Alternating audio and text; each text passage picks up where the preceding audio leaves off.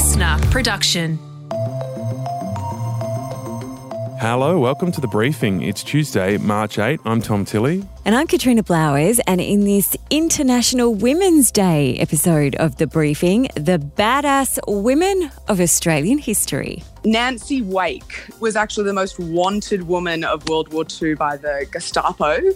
She judo chopped Nazis to death. She jumped out of planes. She was amazing. Yeah, more about Nancy Wake and a bunch of other amazing Australian women you might not have heard of. That's in our briefing. First, here are today's headlines. Tens of thousands of people in southwest Sydney were issued with evacuation orders overnight with barely any warning as more rain bears down on New South Wales. Residents in 13 suburbs around the Georges River got text messages ordering them to leave or risk being trapped with the SES having to door knock homes after midnight. Yeah, so there's also warnings along the Hawkesbury, Nepean rivers and the rest of the state. Flooding and possible landslides are expected for large parts of coastal New South Wales and even inland as far as the Blue Mountains. And in Lismore, more help is on the way. Uh, 5,000 people are homeless there, so 1,300 more troops are arriving tonight, joining the 630 already on the ground. I have noticed uh, in my social media feed, Katrina, a lot of people very cynical about yeah. how long it's taken defence to get there. And then there's all this footage of them doing lots of photo opportunities now that they're there. I know. This is something that I've also just received so many messages about. People are furious and heartbroken. They feel like they've been ignored and abandoned. And yeah, as you say, Tom, the, those photo ops, I, I think that's definitely something to look into a bit further over the coming days. An autopsy of Shane Warne in Thailand has confirmed that he died of natural causes the findings being accepted by his family and Australia's ambassador. So his body will be flown back to Australia today. His family will hold a private funeral before a state funeral takes place in Victoria. That is just going to be enormous. Yeah, absolutely. That'll be at the MCG. Um, there'll be the SK Warne stand, um, which is super exciting, the Great Southern Stand being renamed. And a bit of a weird one in Thailand. Security authorities there have closed an investigation into a security breach after a German woman was able to get in the ambulance carrying Warne's body and spend about 40 seconds alone in the vehicle. That's according to the ABC. So, Thai authorities were told the woman actually knew Warne personally. It turns out she was just a fan. Thai police have accepted it was a mistake and they've determined that she didn't actually mean any harm by this. There's photos of her. She's carrying a bunch of flowers and approaching the ambulance. Um, and she later said, I'm sorry about yesterday. I didn't mean it as a negative act. I'm a big fan. He's a great player. And I think the fact that he has a German cricket fan just shows how far Shane Warne transcended the normal boundaries of cricket. And there's actually video of this woman entering the ambulance. Um, I mean, it's pretty awful. Her, his family probably wouldn't love to see that, but she was very respectful about it. But it also shows what you can do if you just have confidence. She just walked as though she was meant to be there and they let her in. Well, civilians are believed to be trapped in at least six Ukrainian cities amid heavy Russian shelling and failed humanitarian corridors. We heard promises that there would be humanitarian corridors. They are not here. Instead of humanitarian corridors, they can only make bloody ones. That's the Ukraine President Volodymyr Zelensky. Um, they've denounced these corridors as immoral and unacceptable after it was discovered that the Kremlin would only allow people to escape to Russia or Belarus. Yeah, not much of an escape route, is it? Uh, a third round of broad ceasefire talks are expected to take place today. Russia has told Ukraine it is ready to halt military operations in a moment if Kiev meets a list of conditions. So they want the Ukraine to cease military action change its constitution to enshrine neutrality, acknowledge Crimea as a Russian territory, and recognise the separatist republics of Donetsk and Luhansk as independent states. So, very interesting to hear the more specific demands that Russia are calling for here. WA Premier Mark McGowan has started giving evidence in his defamation case against Clive Palmer. The Premier saying the mining magnate's accusing him of lying about his reasons for imposing the hard border. So, Palmer's lawyer Peter Gray read an email from March 2020 containing health advice about the hard border. Saying that it would slow the spread but may have similar impacts to other measures like closing retail outlets. Gray put it to McGowan he was lying whenever he said the hard border was necessary, and McGowan answered no to that. He said it was advice on what would work. Maintaining that hard border was necessary. I uh, was at a function on the weekend, Tom, and, and saw quite a few people who were there from WA. Right. It was like they'd been let out of jail for the first time. They were so excited to be in Queensland, but you could actually see that it has taken a huge toll on them. Ben Tudhope, the Paralympian we spoke to on Friday here on the briefing, has won Australia's first medal at the Beijing Winter Paralympics. He got bronze in the men's snowboard cross. Bit of a mispronunciation of his name there. It is, in fact, Tudhope, and that audio is thanks to Seven. Yeah, so he was in fourth place for much of the big final, but then he managed to pip a Chinese competitor at the post. It's his first Paralympic medal in his third Games, so that's pretty exciting. He lives with cerebral palsy and shared his amazing story with us on Friday. Doctors were actually told I may never be able to walk or talk.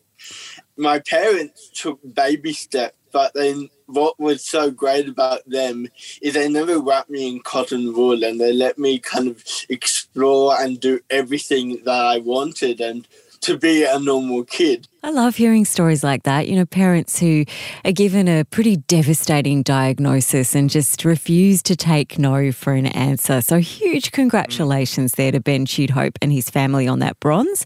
I understand he's competing again too in the banked slalom on Saturday. Yep, good luck, Ben.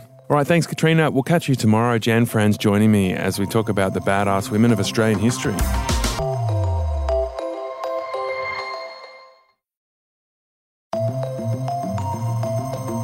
All right, now to our briefing on the badass women of Australian history. Appropriately, um, I'm joined by this by one of them.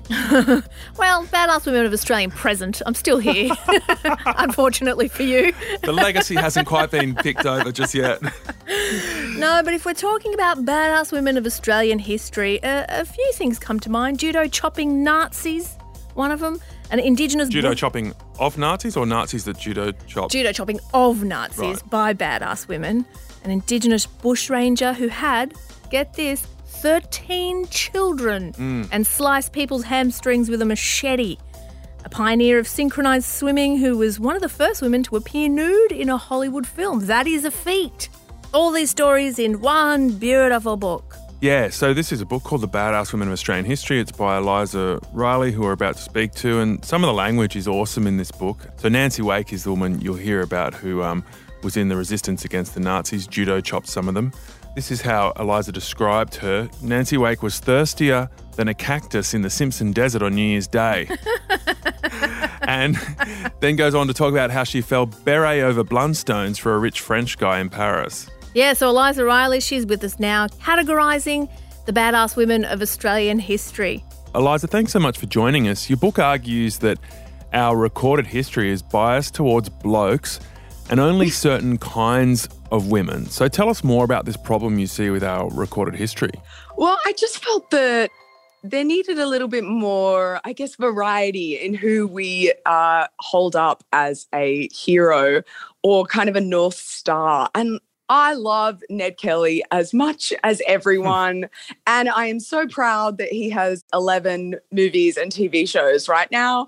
But I just sort of was like, well, if Australia loves an underdog, there are so many good ones, and not everyone connects with Ned Kelly. Yeah, so if you look at the women, you know, that have been recorded properly in our history, it's Dame Nellie Melba, um, an opera singer, Miles Franklin, Germaine Greer, writers, and then there's a lot of sports people, Evonne Goolagong, Margaret Court, Cathy Freeman, Dawn Fraser.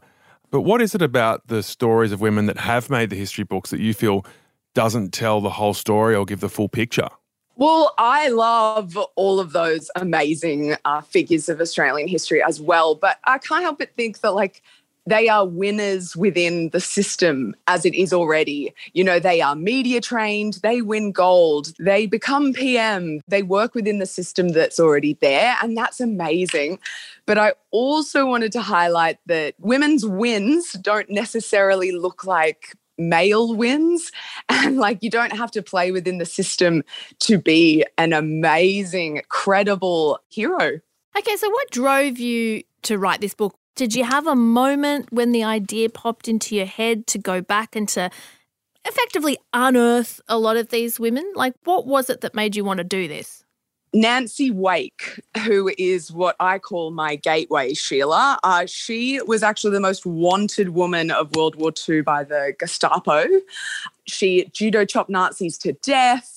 She mm. jumped out of planes. She was amazing. And she grew up within the blocks of my suburb where I went to high mm. school and did like extension history, where I learned about all the valiant men who gave up their lives and all of the nurses that like healed them. And I never knew about Nancy Wake until years later after school. And I just thought, like, if she grew up in the same suburb as me, like, why didn't I know about her?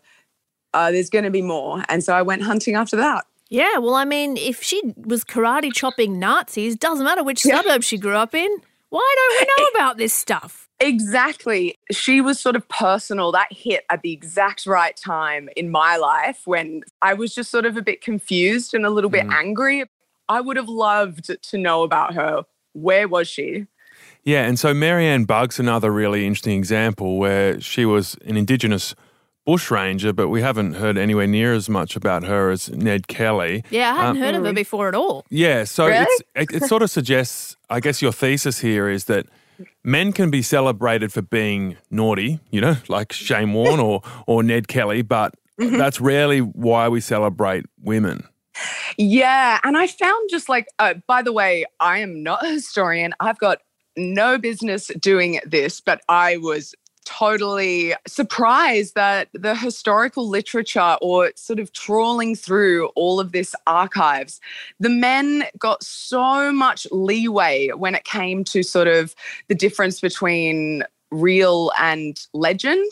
Like we can all hold very closely the two ideas that maybe Ned Kelly didn't wear the helmet all the time.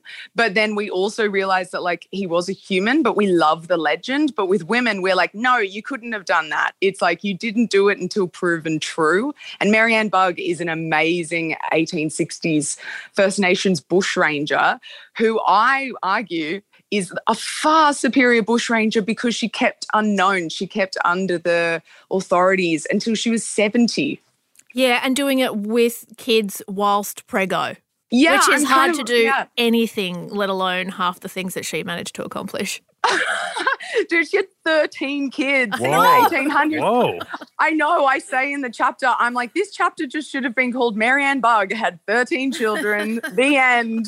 Tell us more about her robberies. What was her style? She was known for doing this thing called hamstringing, where she would be on the horse and run after someone who was running away on foot. And then she would tie a machete to the end of a stick and then, like, woo, and like hamstring them, which is like they're slicing their um, Achilles heel. And that's what she was known for doing. Uh, enjoy your coffee, everyone. She was just an absolute badass the reason why she went undercover a lot is she was First Nation. So she's a Worimi woman, but she told all of the whiteys in the town that she was Maori because then, like, she understood, she was such a strategist. She understood that people would sort of endow her with like exoticism that so that she could just ride without supervision. She wore man's clothes mm. because she was like, I'm Maori, babe. And everyone was like, oh, well, then that's all right, then off you go. I mean, that's just one of the um, many women that you feature in the book over the course of you know, approximately 200 years. Was there a particular person that stood out for you in you researching this? They all sort of have that like little something. Not one woman represents it all for me. It's almost like that they're all a different member of Captain Planet or something. And all together, they come together and they represent writing it, I would just feel really responsible because I might be the only person in the entire world who actually um, is looking at this person right now. And I really think she deserves to be shared. And so that really hit home. And that was an amazing privilege.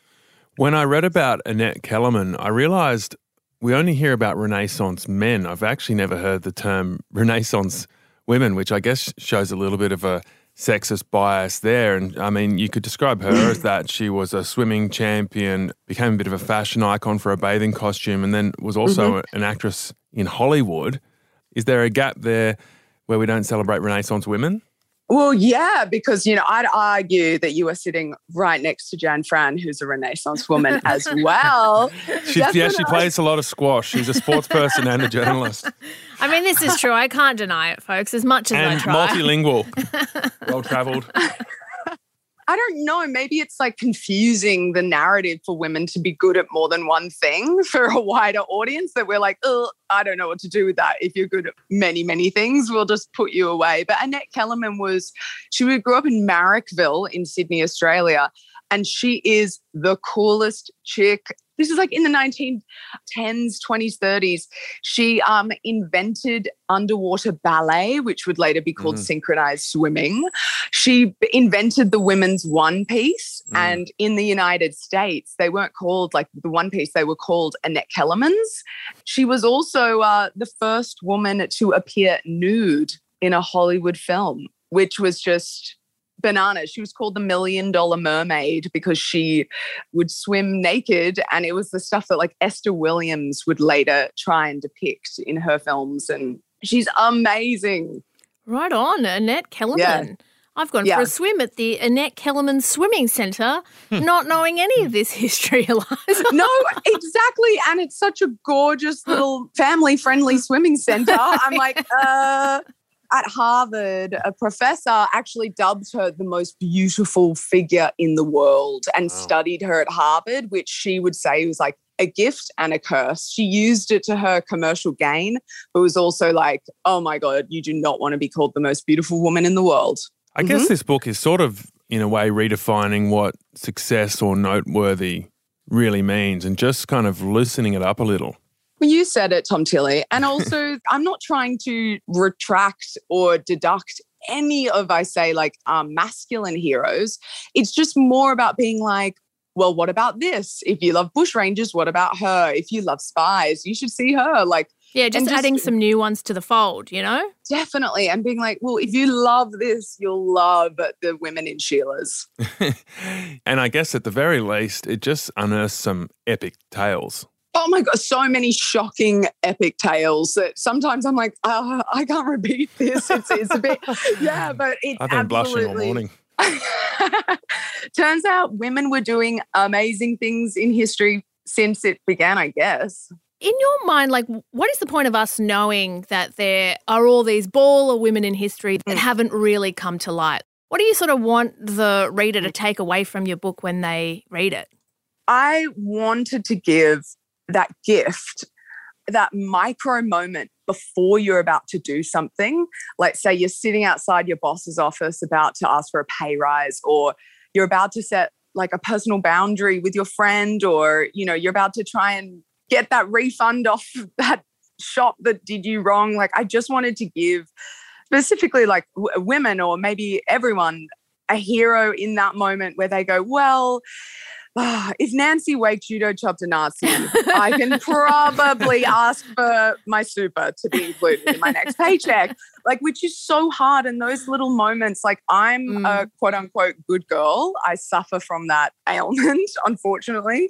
I'm such a good girl and I hate it. And so these these Sheilas are really as someone who's already done the playbook but in a very extreme way that I can be like, well, if she did that, I can probably just get on with my day and do something with a bit more bravery. What a perfect message to end on. Eliza Reilly, if you need to get a refund back from that shop that did you wrong, go for it. Yeah, synchronize nude swim your way in there and do it. that was Eliza Reilly talking about her book. And you could kind of add Maybe it went to print already, but Grace Tame side eye, you could probably add to that list. Mm, that's going to be an interesting question. In 50 years from now, and someone is writing a book about the badass women of Australian history, I wonder who's going to be featured from Tame this Punk. time. yeah, Tame Punk. She's in there for sure. Tomorrow on the briefing, we speak to people doing the hard yards on the ground around Lismore and those affected areas in the Northern Rivers and find out why they're so angry at the government response.